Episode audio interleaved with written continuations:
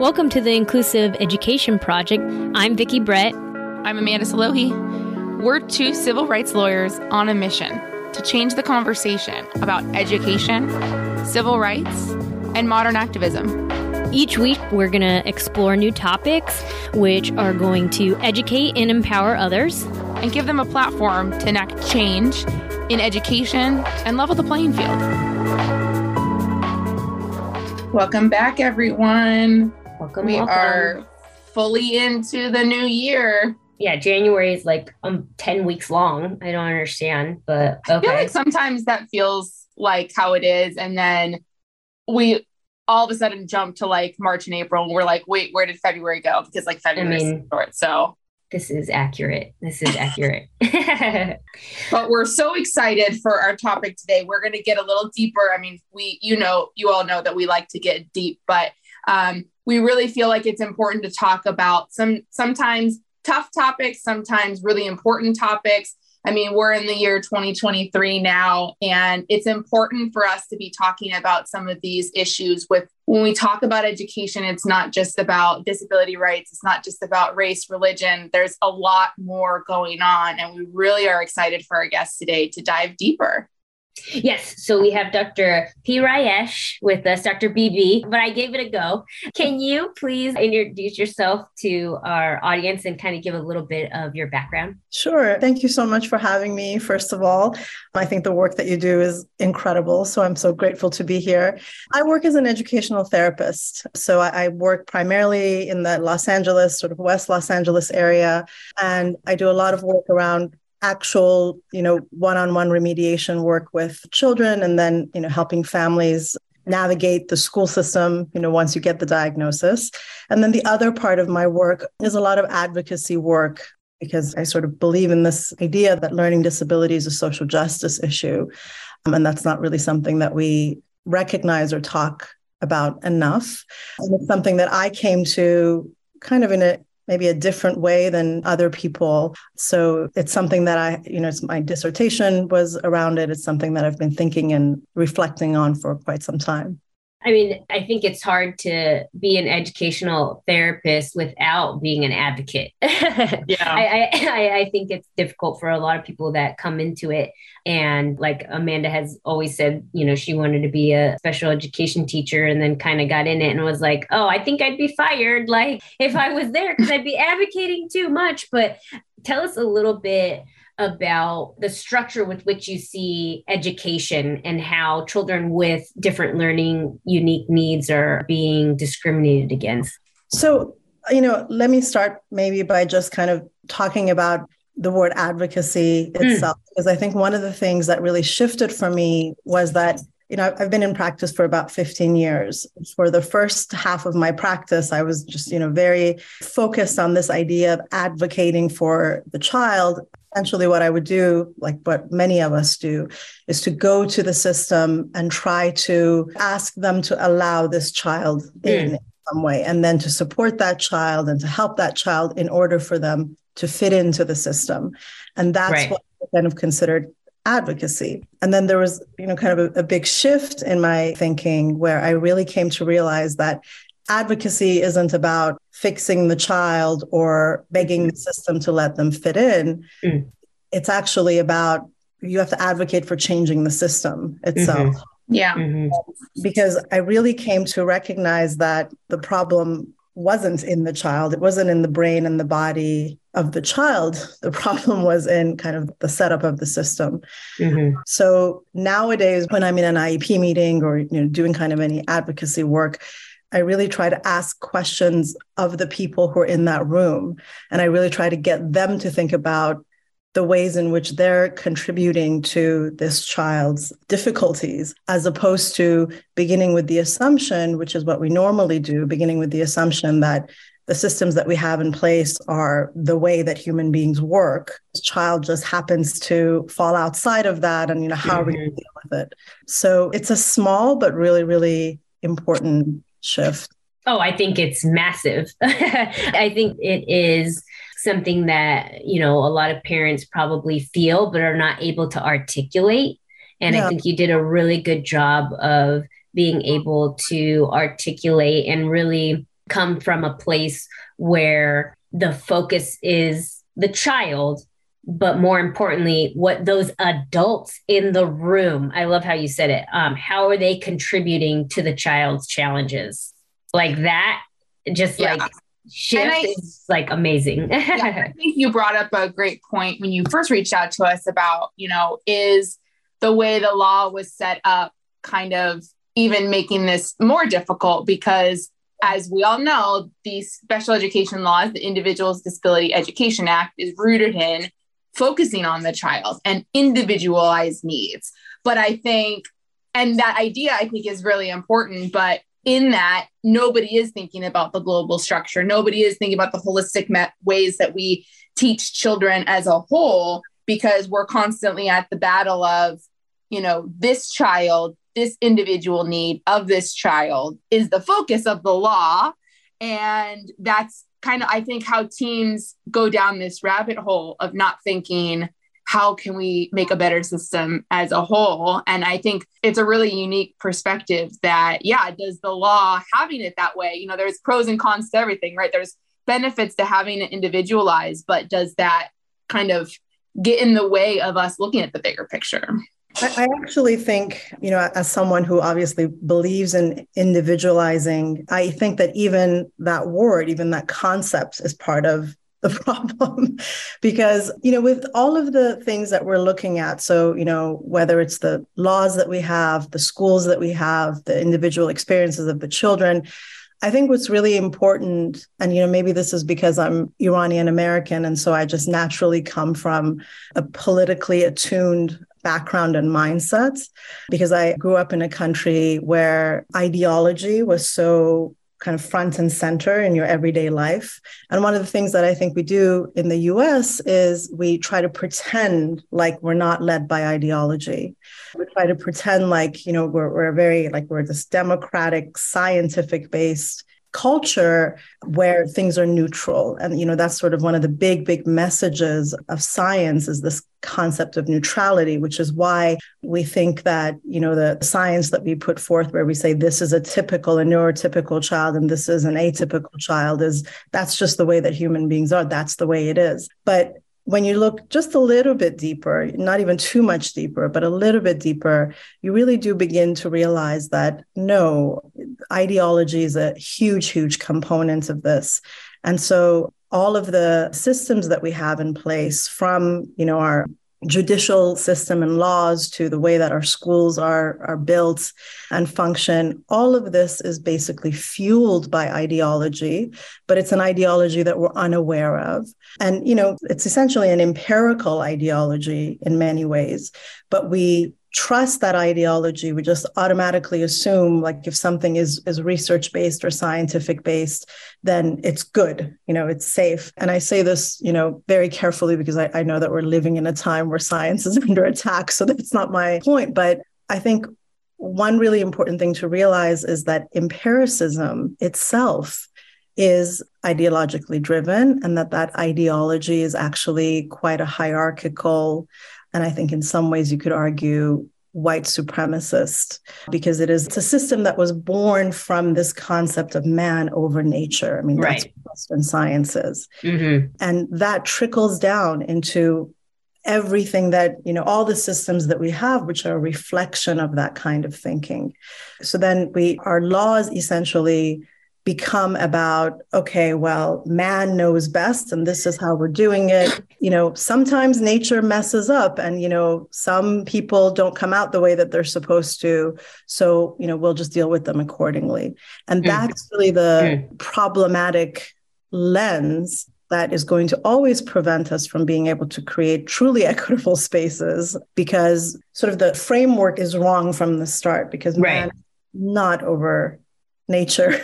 and special education, even only being very new per se, you know, it's been around since the 70s. Yeah. Which, okay, wow, like we just got there in the 70s and it's not even enough, right? And and I think, you know, what you say really resonates with us. Something that I've always uh, been super interested in, we'll do research on every couple of years is the school to prison pipeline.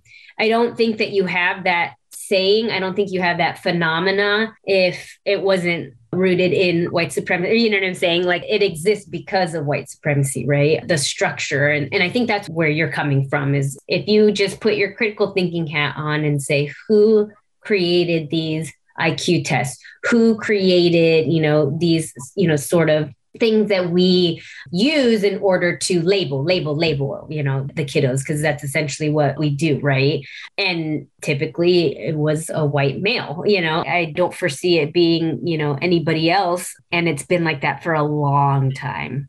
Yeah. And I mean, you know, I want to emphasize like to me, white supremacy is not about whiteness necessarily. Mm-hmm. It's not a, a, race related thing. It's a point, it's a lens, it's a point of view, mm. it's an ideology. And, you know, exactly like you said, I mean, I, I think one of the really, really important things that every educator has to do is to have the willingness and, and to put in the time to actually kind of go back and reflect on and in some sense interrogate their own education Mm. Because then, how are you teaching kids critical thinking skills if you haven't done that about your own education? Mm. Um, and you know, there's a lot of conversations now where there's all these like culture wars around critical race theory and what are we teaching in schools and you know all of that.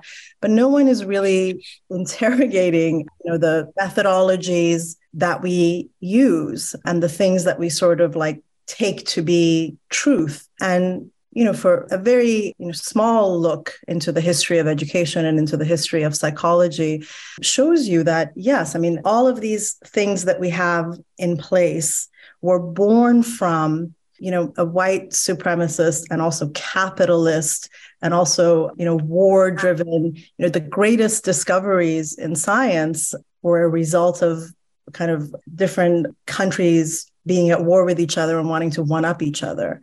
And yes, like you said, it's a very androcentric history, um, it's a very sexist history. So it doesn't really take a lot of critical thinking to be able to see all that and to ask then, well, you know, how does this translate into the, the world that we're living in now? But unfortunately, that's not something that we teach in teacher training. It's not something that we teach in programs that raise mental health or educate mental health professionals. But, you know, I think that they need to be because there's actually a great amount of literature, scholarship, and work out there you know to help people understand some of these concepts and to contextualize themselves in their system. So you know one of the reasons that i think every educator and you know every mental health professional for example should fam- be familiar with paulo freire's work is because he essentially says look you know in order for you to be leading anybody else or in order for you to be guiding or helping anybody else you have to first have some sense of yourself and that sense of yourself means you understand your own history, you understand your own positionality, and you understand the history and the ideology of the systems in which you exist. And, you know, to me, that's what being political means. It's sort of that consciousness, it's raising that political consciousness. And I think that's central to the work of any educator. But of course, you know, so much of our schooling is around don't make it political, don't make it political. Mm-hmm. Fights right now are about. But you can't not, I mean, if the purpose of education is to raise functioning citizens, how do you do that without allowing it to be political?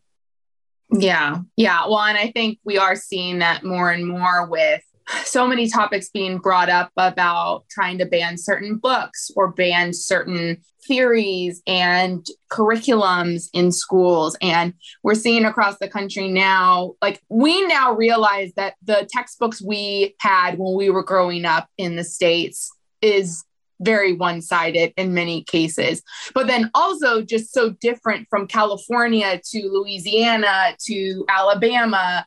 And we're seeing that divide. Like, even though we're aware of it now, it seems like it's only getting worse like we have families and we have politicians and people that are trying to like go even deeper and we should be thinking about going the opposite direction but we're not and how are we expecting kids to learn to be critical thinkers and learn to do their own like research and look into things and not just accept one thing that they're being told if that's kind of what we're pushing or some people are pushing Yeah.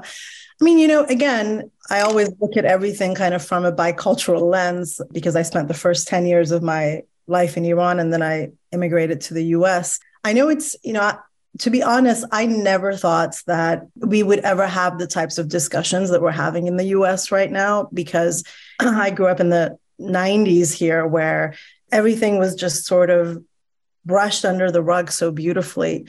So to me, even though it looks like it's horrible and we're going in the wrong direction and everything's becoming polarized, in some ways, I think it's a positive because I never thought that the American consciousness would be capable of having these discussions and questions around essentially, I mean, where the discussion is ideology, right? You know, what is the ideology that is feeding our curriculum? And that's a really, really important question that we don't, we never thought about. Like you said, we, we all mm-hmm. just came up with a, a particular history and textbook and assumed that that was the case. And now we're aware of the fact that the ideology matters, you know, it is worth the fights. So then, you know, that tells you that when you're an educator, if it matters so much that people are fighting about it like this, then you should be aware of it. You should understand it.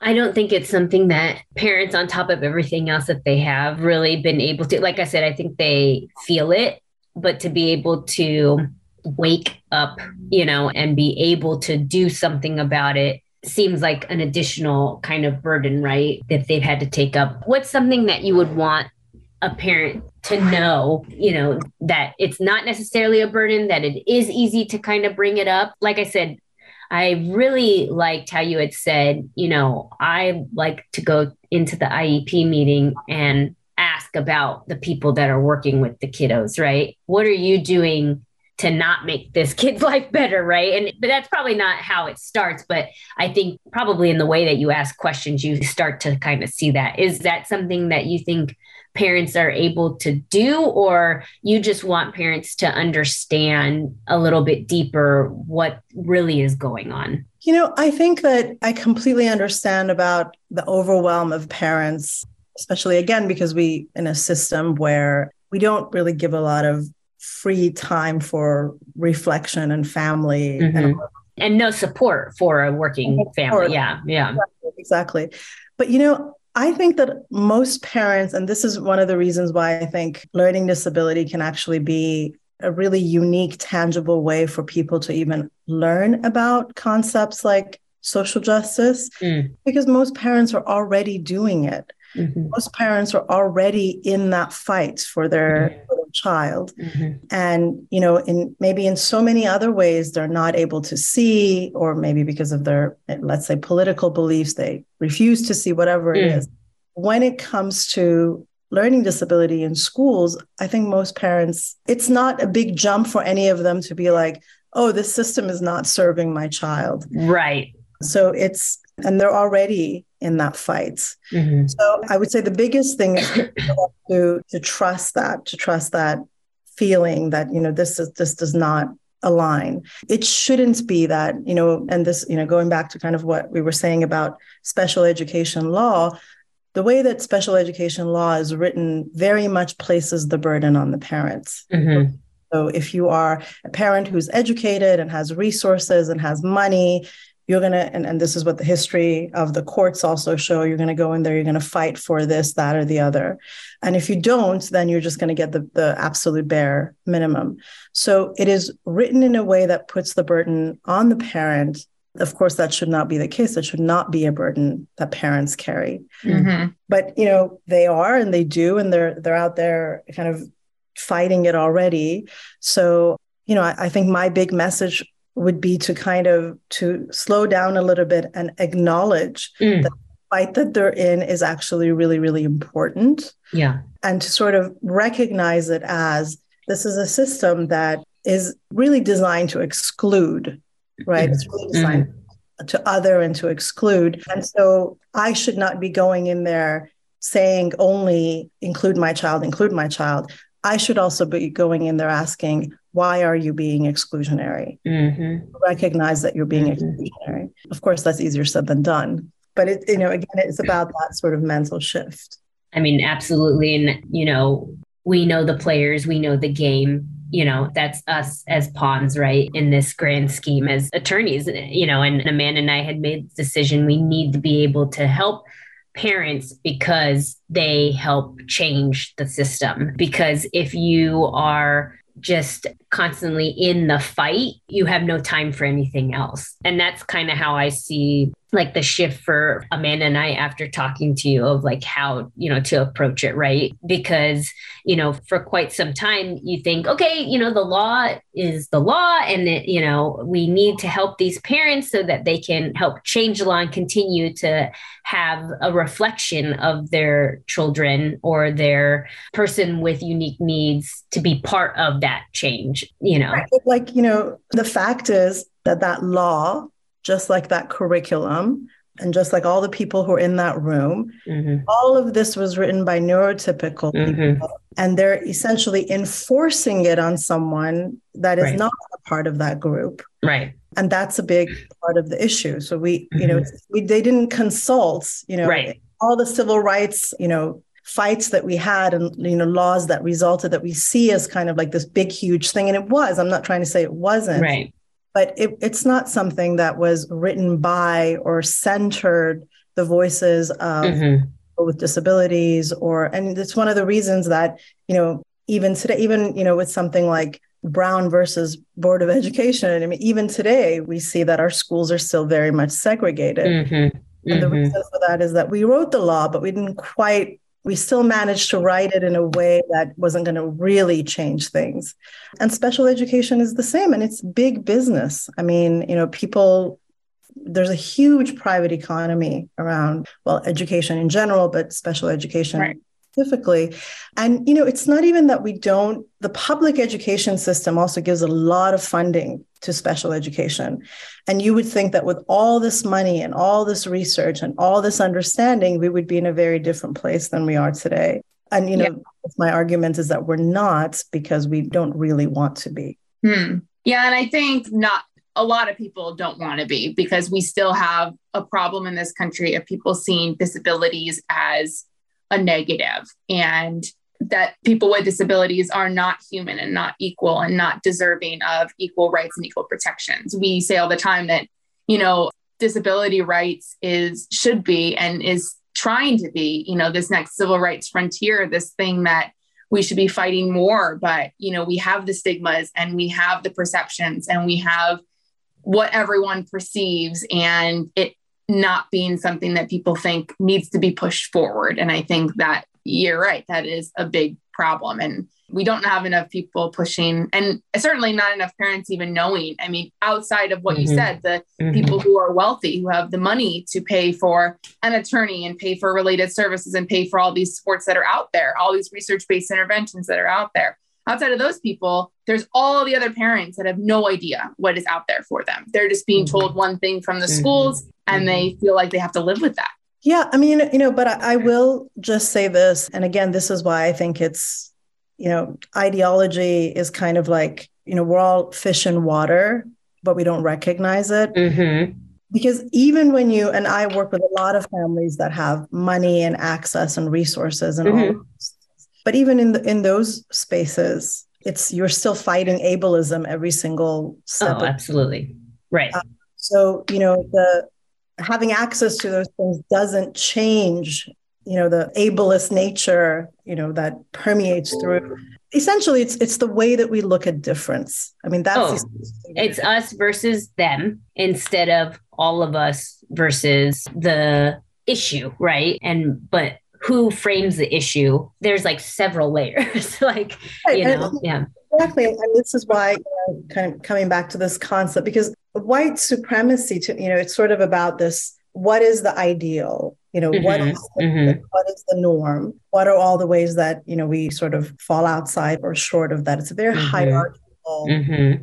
as opposed to you know what would be a more itinerant way of looking at it which is there is no norm right everyone is is right. different so we and the goal especially of something like education has to be to kind of engage with all this diversity and difference because that's really the stuff of life so we're so anxious you know and I, and I think the entire scientific endeavor when you look at the history of science is kind of anxious. It's this idea of like, how do I put nature in order? How do I mm.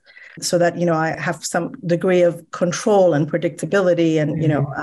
Which I understand. I understand mm-hmm. kind of mm-hmm. the anxiety that is at the core of being a human being because you're living in a world in which you don't have real control and you can't really predict things. Mm-hmm. Mm-hmm. But it's sort of developing a way of thinking that helps you makes peace with that, mm. developing a way of thinking that tries to get you to eliminate that. And you can't eliminate that. There's no, you can't eliminate the human condition, like what it means to be human. Mm. You can take, you know, we've taken it to its end. We've developed every therapy, every drug, every mm get control over that anxiety, but it's not working. Obviously, it's not working. We're more anxious now than ever, despite all of our, you know, modernity and scientific understanding. So I think, you know, as long as we don't recognize the roots, you know, and, and sort of this is kind of the ironically, this is what science would suggest and kind of what we do in our work. So when something's going on with a student, we really try to get to the root of what's going on with it. Right. We don't do the same thing with our systems, and we need to. And I think that's where we end it because we need to have you back on. I, I we touched on so many different areas. no, that no, really quick no, way to touch no, on something. It, it's good. I you know I, I hope the listeners actually DM us. Let us know on uh, what else you want us to go deeper in because we really do want to go a little deeper with you. You know, we try to keep these episodes short because a lot of our listeners are parents or administrators and they're in between things, but we thoroughly enjoyed having you on today and we'd love to have you back and maybe we can kind of pick from some of the listeners suggestions on what we can go deeper into yeah, that would be great. And I'm, you know, there is no answer, I guess, right. is what I'm, I'm, trying to say. I think, you know, one of the things, I think the most important thing that an educator or a scientist can do mm. To create doubt and opportunity for questioning and to, to teach how to ask better questions. So if your listeners take nothing other than, you know, let me wonder about this, maybe I need to ask myself some questions about mm.